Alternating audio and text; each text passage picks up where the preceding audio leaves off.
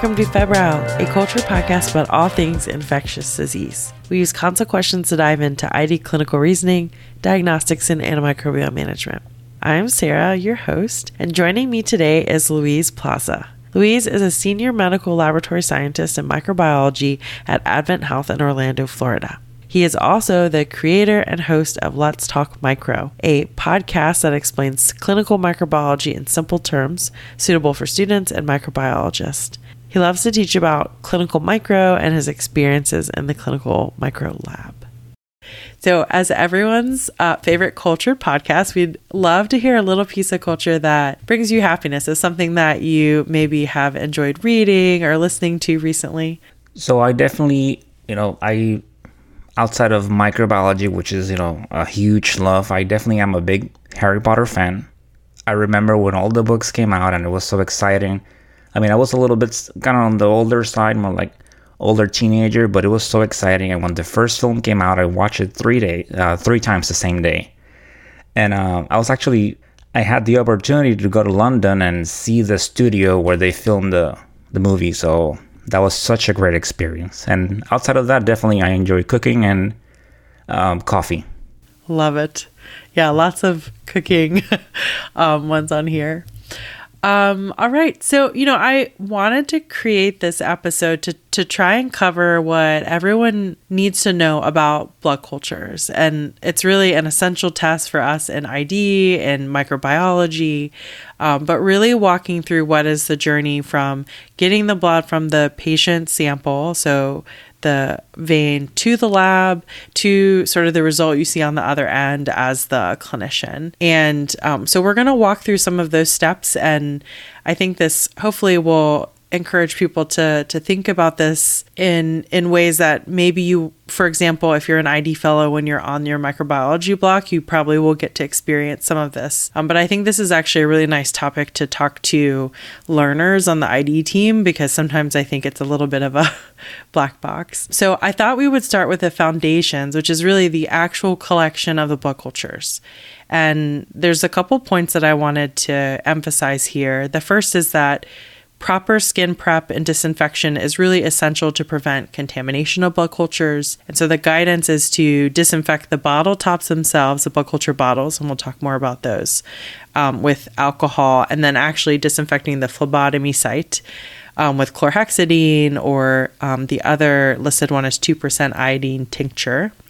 And then an important part of that is allowing the disinfectant to dry. And this is for adults and children who are over two months old. We've talked about this next point in other episodes as well, just to say out loud that one blood culture set means one aerobic bottle and one anaerobic bottle from the same draw. And, you know, even if anaerobes are low on the differential, an anaerobic bottle should ideally still be collected because some bacteria do grow faster in the anaerobic bottle. Um, I feel like that's pretty common on the adult side. I will say on the pediatric side, sometimes people will just grab aerobic cultures. Um, I think maybe in an effort to, to draw less blood in smaller patients, but it really can uh, be a benefit in certain clinical settings.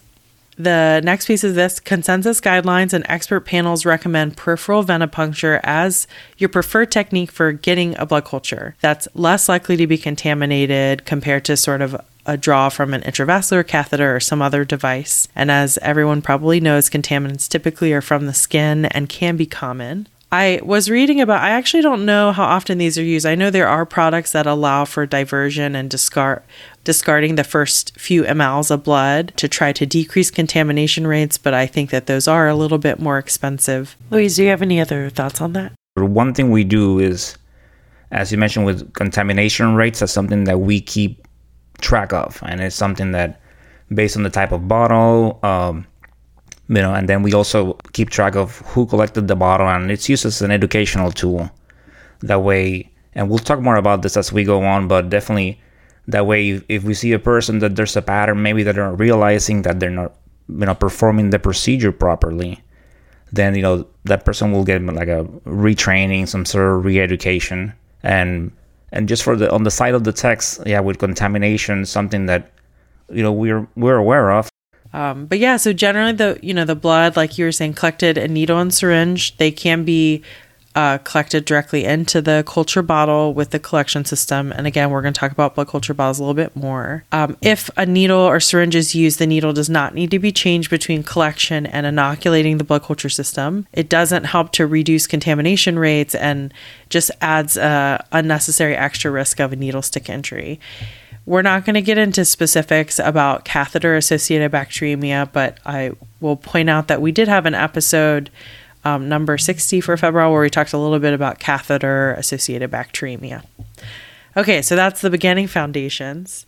And then the other, I would say, most important thing to point out for the collection piece is that volume is really the most important factor for a successful blood culture. So it's the volume of the blood collected, not the timing, that's most critical. Uh, something that I did not know before we prepped for this episode is that most septic patients have anywhere from maybe one to five CFUs per ml of the bacteria in their blood, but um, it may actually be that it's less than one. So you can see why bacteremia could easily be missed by drawing too little blood.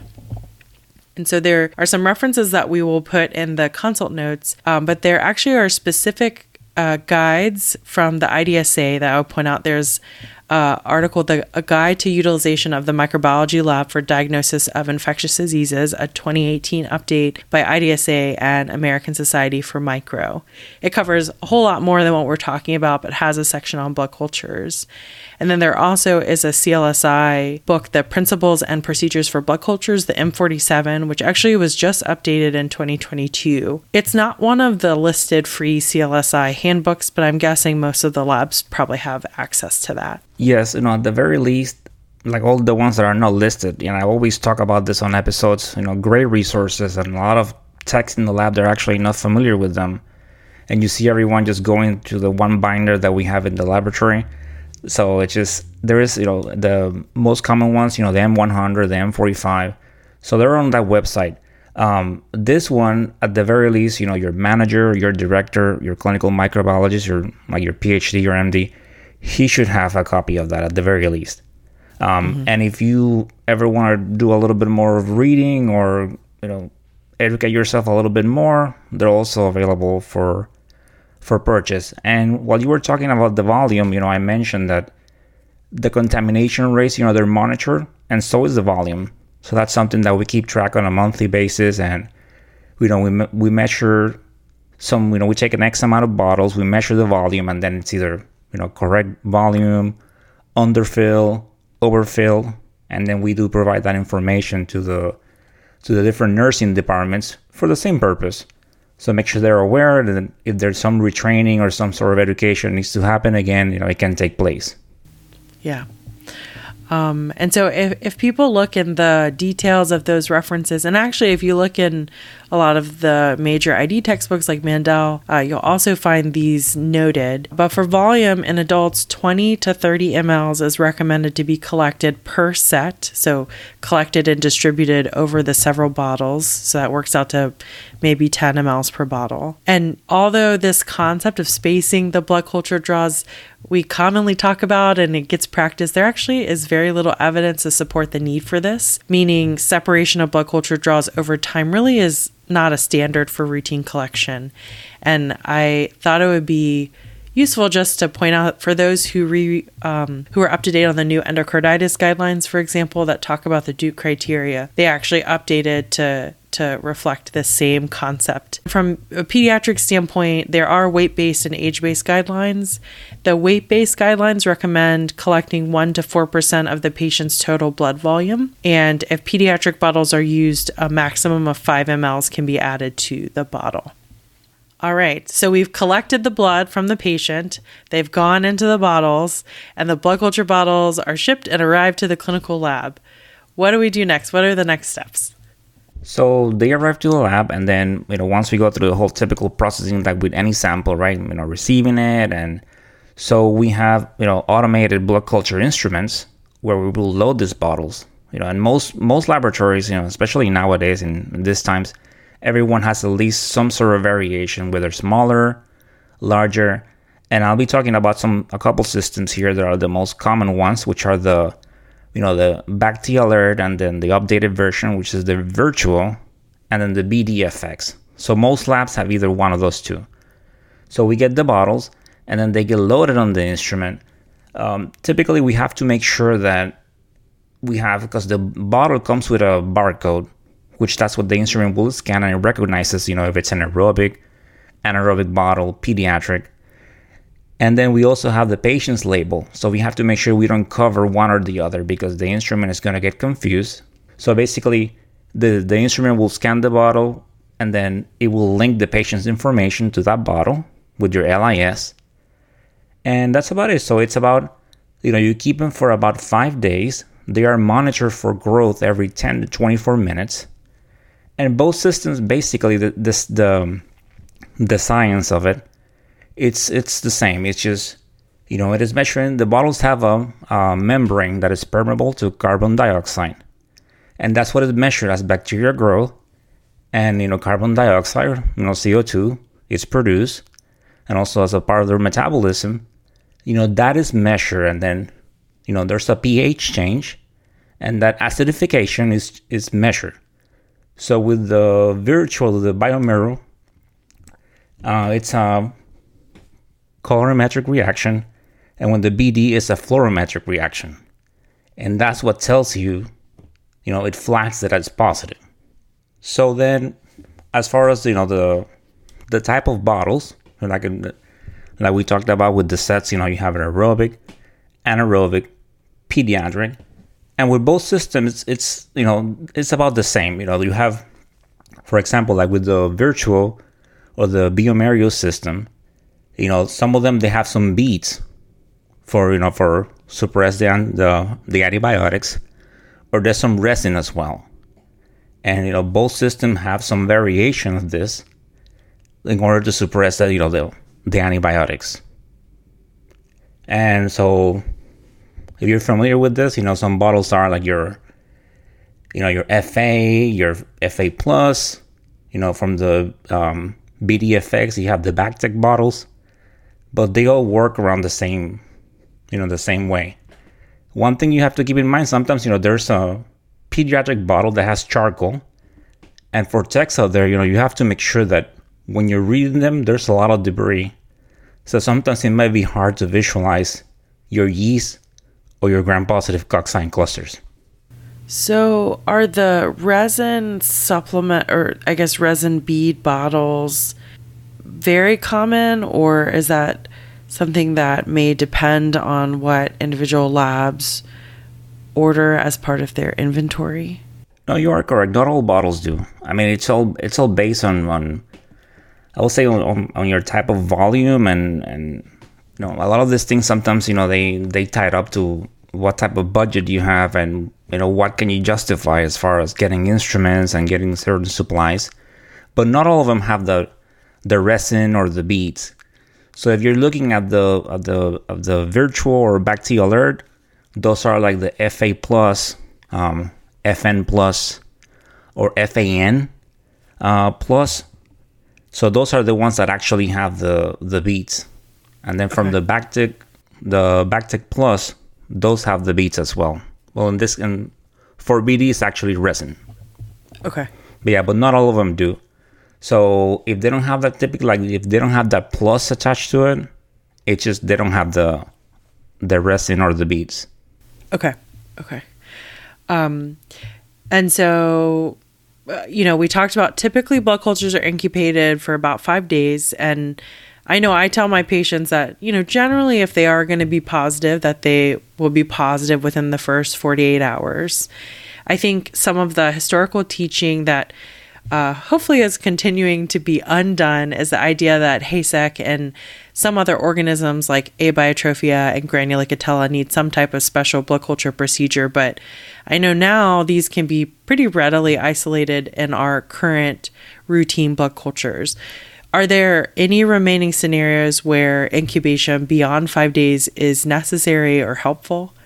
Um, no, I mean, like you said, the the before the thinking was especially you know with if you suspecting Brucella, which I always hope that if you're suspecting that that you tell the lab, um, because we all been there where we have a case and people are exposed, and you know, like you mentioned, HACEK organisms, um, nutritionally deficient strep, So that was the idea to uh, extend the time.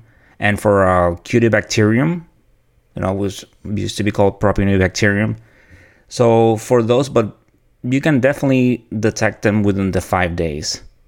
Um, especially now as the instruments progress and these bottles now they have all the all the nutrients you know that the organisms require to be grow and I work with the VIRTUO and we definitely you know we isolate um, Haemophilus, you know we get Kingella, we get Cardiobacterium, so we don't miss these bugs. So that was yeah that was the thinking. I think maybe a special case might be like um, Bartonella, but by then you really have to be suspecting it and and tell the you know tell the lab so we can extend it. So Cutibacterium, we actually typically within day four, it will pop positive on the bottles. So it doesn't need that extended. I know, like definitely for when you get like cultures that are non-blood, you know, we get requests to hold them for 14 days and and things like that. But for this, all these organisms they will grow within the five day period. We're not really going to focus on fungal and mycobacterial blood cultures but I can't I can't be an ID fellow and not make the point that fungal isolator cultures with the prolonged incubation are specifically used for recovery of dimorphic fungi, molds, mycobacteria. You know, nocardia may show up, although you potentially would get nocardia in a routine blood culture. And they are not for candida, which will grow in standard blood cultures. I I think that's something that is still is quite common and, and a teaching point that we talk to to teams about um, I think they don't realize that it's a lot of work on the other end um, for our micro colleagues. Yes, definitely. Like you mentioned, you know, all the candida, cryptococcus, you know, they will grow in your regular blood culture bottles. You know, and they're within one day, you know, within 24 hours. Bacteria, you can get them sometimes as quick as six, you know, eight hours, um, sometimes even before then but all the you know the all the like candida tropicalis candida albicans all the species of candida that we typically see in you know fungemia, we uh, they will grow on this type of bottles. So and like you mentioned with the work yes because sometimes they they will order the regular set and then we'll we'll get one of these bottles. So we have to process everyone as a separate you know, entity. So we have to play them and then you know go through the whole process, which I'll talk more about in a little bit. Uh, but just for a note for the so that bottle, you know, it's a it's a lytic uh, mycofungal bottle, and it has a Middlebrook and ferric ammonium citrate, and it just provides ions for some mycobacteria and fungi. And in that type, if if if it's for um, fungi, you will uh, select the incubation time for 28 days and if it's for mycobacterium, you will select it for 42 days. So better said, actually the default for these bottles is 42 days. So if you have a fungal culture, you will adjust it to 28. I see. Okay. All right, so we have our bottles. They were loaded on the blood culture instrument. We've now gotten a flag that something's positive. You talked a little bit about where that signals from, but you know, what do we do next now that we have this flag, um, and how do we move forward? Yeah, that's a great question, and this is from the from the techs. You know, like this is actually one of the most important cultures that we can have. You know, I, I like to sometimes when I'm teaching students, you know, when it comes to blood cultures and CSF, you know, that's you know, in terms of like theater, you know, that's that's opening night. You know, we we don't want to mess it up. Everything else is, you know, we're rehearsing, leading to that moment. We want to be ready. Don't miss that smear.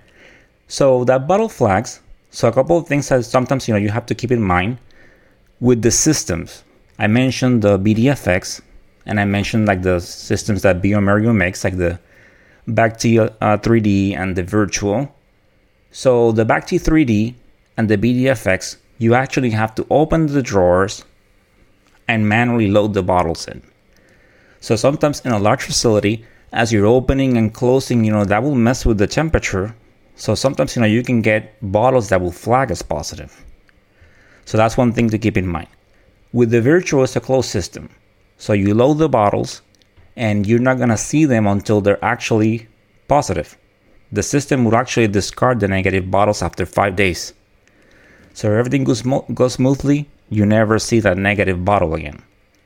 Or that's it. So with the VIRTUO, because it's a closed system, you can get bottles sometimes popping positive, flagging positive, as soon as three hours, maybe four. Um, so also white blood cells can you know uh, make the bottles flag positive. So that's something that you have to keep in mind.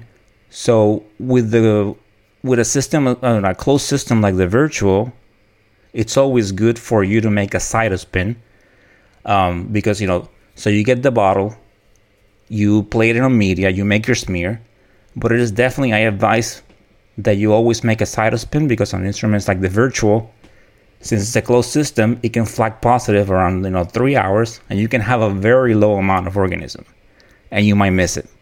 And I've seen it happen before. So definitely that's something to keep in mind. Do your cytospin, and um, and other than that, you know you will make your smear. Um, there's some systems out there where you know you can either use a syringe, or there's like some devices where you, you know stick them directly to the bottle, and then you can use it to drop your bullets you know, sometimes, you know, be careful because they might be gas in the bottle and, you know, you might get some blood coming out. So always work them in, you know, in a hood. All right. And um, so we, we get the gram stain. Let's say, you know, that gets updated. So people might see now we have GPCs and clusters in a blood culture.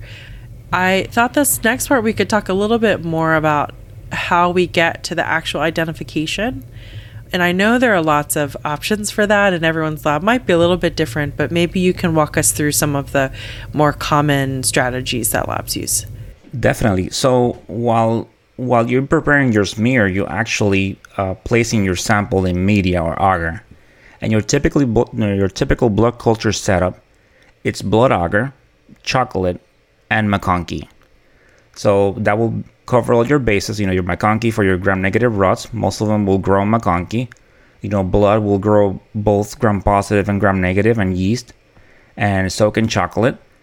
If you have a smear where you're seeing gram-negative rods and gram-positive cocci, or gram or, or or gram-positive rods, you will add a PEA or a CNA. That way, you can give the gram-positive organism a chance to be isolated. And then if you see yeast, you can also you know add one of the like a candida chrome agar. Um, if for some reason if you see uh, sometimes you know you can see like like true hyphae, you can add some fungal media to it. So that's your, your standard setup.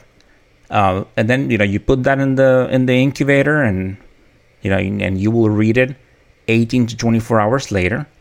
But before you get to that point, and typically that's a separate site in most labs, you have some techs that are reading positive blood cultures, and you have techs that are reading the plates.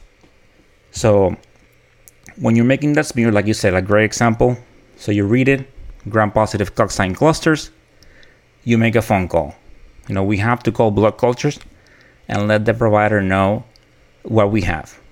If you're in a situation where you cannot really tell if it's, you know, clusters or if it's chains, you know, clusters for like about maybe staph or chains for like strep, at that point in time, maybe just call it gram positive cocci and wait till you actually get an ID. But it is something, you know, it is a critical value and you have to notify someone. And then depending on, on the lab that you work on, you know, there's definitely many PCR instruments where you can actually get an ID before you even see the plate grown up. So, you know, very convenient, saves time. Uh, most of the time there are some limitations, but it worked well. And, and that way, you know, you can provide, you can give the, the physician or the healthcare provider um, the idea of the organism. So there are some there. So you have systems like um, you have the film array, you know, very popular, very easy to set up. You know, it's just you know, the setup is very quick, and it will actually test for all the targets in one test. So it screens for, you know, your basic, your Staph aureus, some species of coagulase negative staph like Staph epidermidis, Staphylococcus lugdunensis, your main Enterobacterales, you know, especially like your, you know, your E. coli, Proteus, Enterobacter, and then it will also uh, it has yeast as targets. So, and actually, before it was lacking a little bit of the resistance, you know, genes, But now they came up with a second version by now, like a probably like a couple years ago, that now we can detect even more. You also have the what used to be called the nanosphere, but now it's the Luminex Verigene gram positive and gram negative blood culture test. This one also it will identify about the same organisms as your FilmArray. However, you know the setup is a little bit different. Each test has like about three components, and there are some things that you have to keep in mind. And it has like a slide that you have to make sure that sometimes if there's humidity in the lab, and you can get um, um, invalid results. So you have to keep you know that in mind. Um, also, you have the ePlex from GenMark, very easy to set up. It has a separate test cassette for your gram positive, your gram negative, and there's also a fungal cassette. And it actually that one detects all your candida species that you see typically, and also detects Fusarium and Rhodotorula. So they all have their pros and cons. What you have to keep sure with the systems is that they have limitations. So sometimes you can get an idea of one organism, and maybe you know there's like some cross reaction when it comes to it. You know, I have seen it with the Luminex. It used to happen sometimes with um, strep mitis and Streptococcus pneumoniae. So will the printer will get okay. We have Streptococcus pneumoniae. You set it up, and then on the plate, what it grows is strep mitis. And then after finally verifying it, you have to make a correction. And that brings me to when you're setting up the plates and stuff. Um, the same uh, if you see if you see gram positive cocci like in pairs and chains, a lot of labs they will add an optochin disc. So make sure that way you kind of start a little bit ahead and when it grows, if you see that zone of inhibition, you know, it helps you rule in or rule out uh, Streptococcus pneumoniae.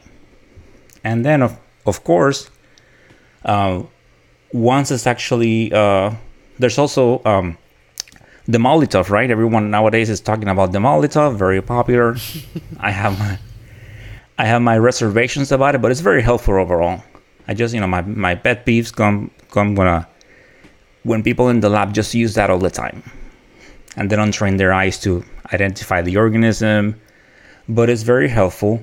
Um, it has been used, and you know, even you subculture the the blood, and after two to six hours, you can go ahead and um, try to get an ID. But also, once you have it on the plate, it's the main method of identification if you have it in the lab. So you use it for that. Yeah, so it's, it's you use it for you use it in the lab. So definitely uh, very popular. And some other things. So, um, as far as you know, as for ID, and sometimes you know with with blood cultures, jumping a little bit on susceptibilities. Um, sometimes you know they can even do you can do perform them directly as long as you have validated, of course, directly from the blood culture sample. So without growing on the plate, and that's actually something that we do in my facility with gram negative. So we just you know we go ahead and we do an ID on on um on the ePlex, and then once we get that ID, uh, we set up the the susceptibility card. That was one of my questions. So for for the rapid multiplex assays, are those those are usually done off of blood from the bottle versus the MALDI-TOF is off of a uh, basically a short shortly incubated subculture. Is that right? Yes, yes, correct. So yeah, all the Okay. systems that I mentioned, you know, your ePlex, your Film Array, your Luminex, those are actually you have an aliquot of your blood. So you don't, yeah, you're not mixing. So it's just you're loading it into that cassette, um, depending on what system you have, and then it produces an ID. Uh, so no, it's a PCR method. Uh, but yeah, with the MALDI-TOF, it's you already have something growing on the plate, and some places can do like after a short incubation time. Um, but other places, you know, if you have a very wide, you know, a good platform where you get a you know a good ID, typically you will wait till that uh, culture is actually grown, and then as soon as you get that plate within your 18 24 hours, then you put it on the MALDI-TOF. Yeah, but at that point in time, they already have the ID from the from the PCR instrument. Um, There's some logistics with that when with the short um, subculture time because you have to make sure that Maybe you have an incubator that is not used as often. You know, people going in and out of the lab, opening incubators, and sometimes the bugs, you know, they can take a while to grow. Okay. Yeah, that makes sense. Um, and I was looking into this. I actually am at a uh, currently the hospitals I've been at have do not use any of these more rapid sort of multiplex assays, but I've uh, seen them from from other hospitals. And I, I did look into this. You know, certainly they, they have costs associated with them in addition to the parts you were mentioning. And there are some studies looking at trying to understand the ec- sort of weighing that economic versus clinical benefits. It seems like most of the studies do seem to suggest that there is a decrease in time to how when we optimize their antibiotics, and you know, I think big picture wise, it's not quite as conclusive as far as how much it impacts mortality and how long patients are in the hospital, but um, that's at least what what literature is out there so far. Great. Um, and then, you know, we're not going to talk too much about interpretation of cultures. Uh, we have talked a little bit in a prior episode and have a graphic thinking about sort of common blood culture contaminants. But I I want to sort of see how you kind of wrap this together. If there are other things that are important about the process of getting a blood culture, like we said, from from the patient all the way to the report at the end um, are there common questions that you get a lot about blood cultures that you wish people knew the answers to? Yeah, thank you. So definitely with, uh, like I mentioned, that that cytospin. Not many mm-hmm. people mm-hmm. you see that is you do your original smear, you scan it, and with these systems, normally what you will do is you don't see anything on the slide, so you don't report anything. You internally document, you know, not no organism seen on the smear, and then you put the bottle in again in the instrument. And then if it flags again, you do the same process, but after that, you will proceed to a manual incubation method, uh, where you will, you know, every day you will monitor, you look for that um, that change because when that CO2 is produced and that acidification, there's a color change at the bottom of the bottle. So normally they're green and they change to yellow. So you're looking at, at that when you're doing that visual examination of the bottle. So that cytospin is definitely very important to make sure if you're using a microscope, you know, where you have oil immersion, you know, you have your 100x, but if you have a 50x, definitely take a look. Sometimes, you know, you might see a, you get a wider uh, picture and then you might see a yeast that, you know, there's not enough, not a lot of it. And then, you know, you might see them on the corners. You know, with micro, it's, it's, it's all about time, right? So it's just organisms take a while to grow. So if you miss stuff like that, not only can you potentially you know put your patient in, in harm's way but at the same time it will cost you in the lab time because then you have to plate it wait for it to grow more. Um, so that's that's very important.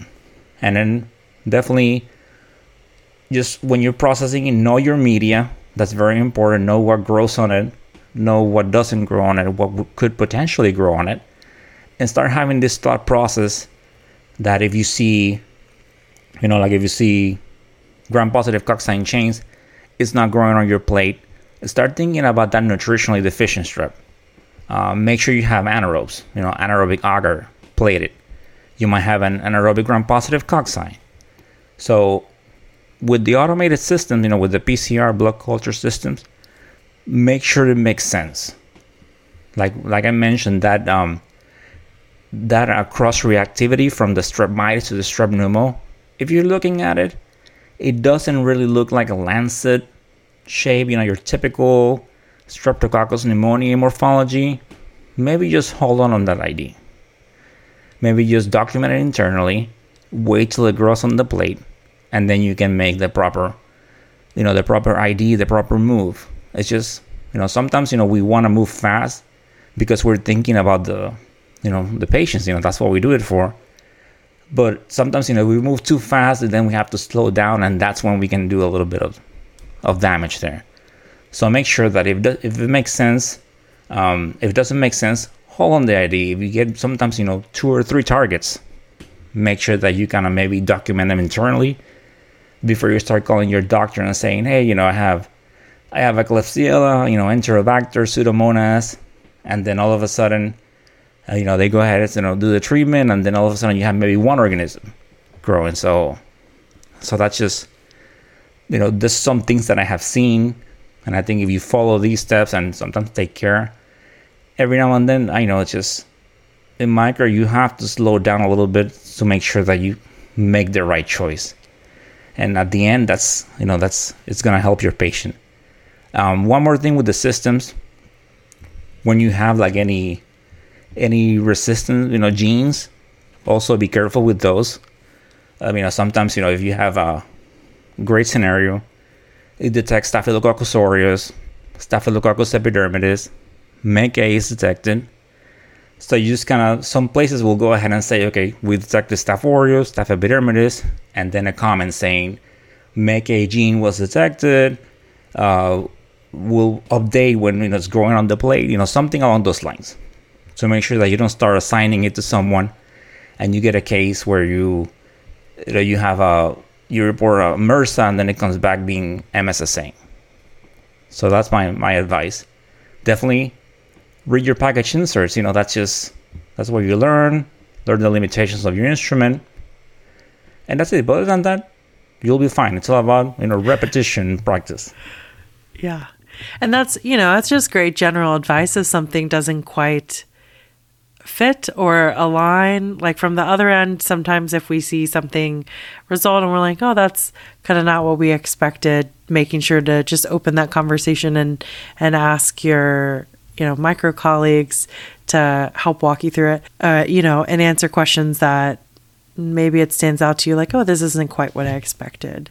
Exactly yeah um, you know one thing that with the way to survive in microbiology it's you know it's it's it's about confidence and that is acquired yeah it's just if you second guess yourself all the time you are going to be in for a very long day micro so you need that confidence that comes from a place from educating yourself and repetition. You know, you see the cultures over and over and over again, and that's when you start getting familiar with these patterns. But definitely, you know, use the resources. But if something doesn't make sense, it's just even if it feels a little bit weird. You know, I have learned this over the years. You know, you want to call it whatever, like right, like the the spidey sense or whatnot, or something that is telling you, "Hey, this is wrong," and just tell someone, as a colleague, you know, as your director, as like I don't know, ask like a, an experienced tech. Even if you what you were thinking is not what you were thinking, but at the very least, you made sure. And this is that's just you know what I can tell the audience out there. Thanks for listening, everyone. Please don't forget to check out Let's Talk Micro, Luis's podcast. Here are some episodes that he recommended that may pair well with this one episode 4, which talks about blood culture gram stains, episodes 24 and 25, which dig into MALDI-TOF, and then some more recent ones. Uh, episode 81 and 82, which looks at discrepancies between genotypic and phenotypic testing in microbiology. As always, don't forget to check out the website, febrilepodcast.com, where you'll find the consult notes, which are written complements to the show with links to references, our library of ID infographics, and a link to our merch store. Please reach out if you have any questions, suggestions for future shows, or want to be more involved with Febrile. Thanks for listening. Stay safe, and I'll see you next time.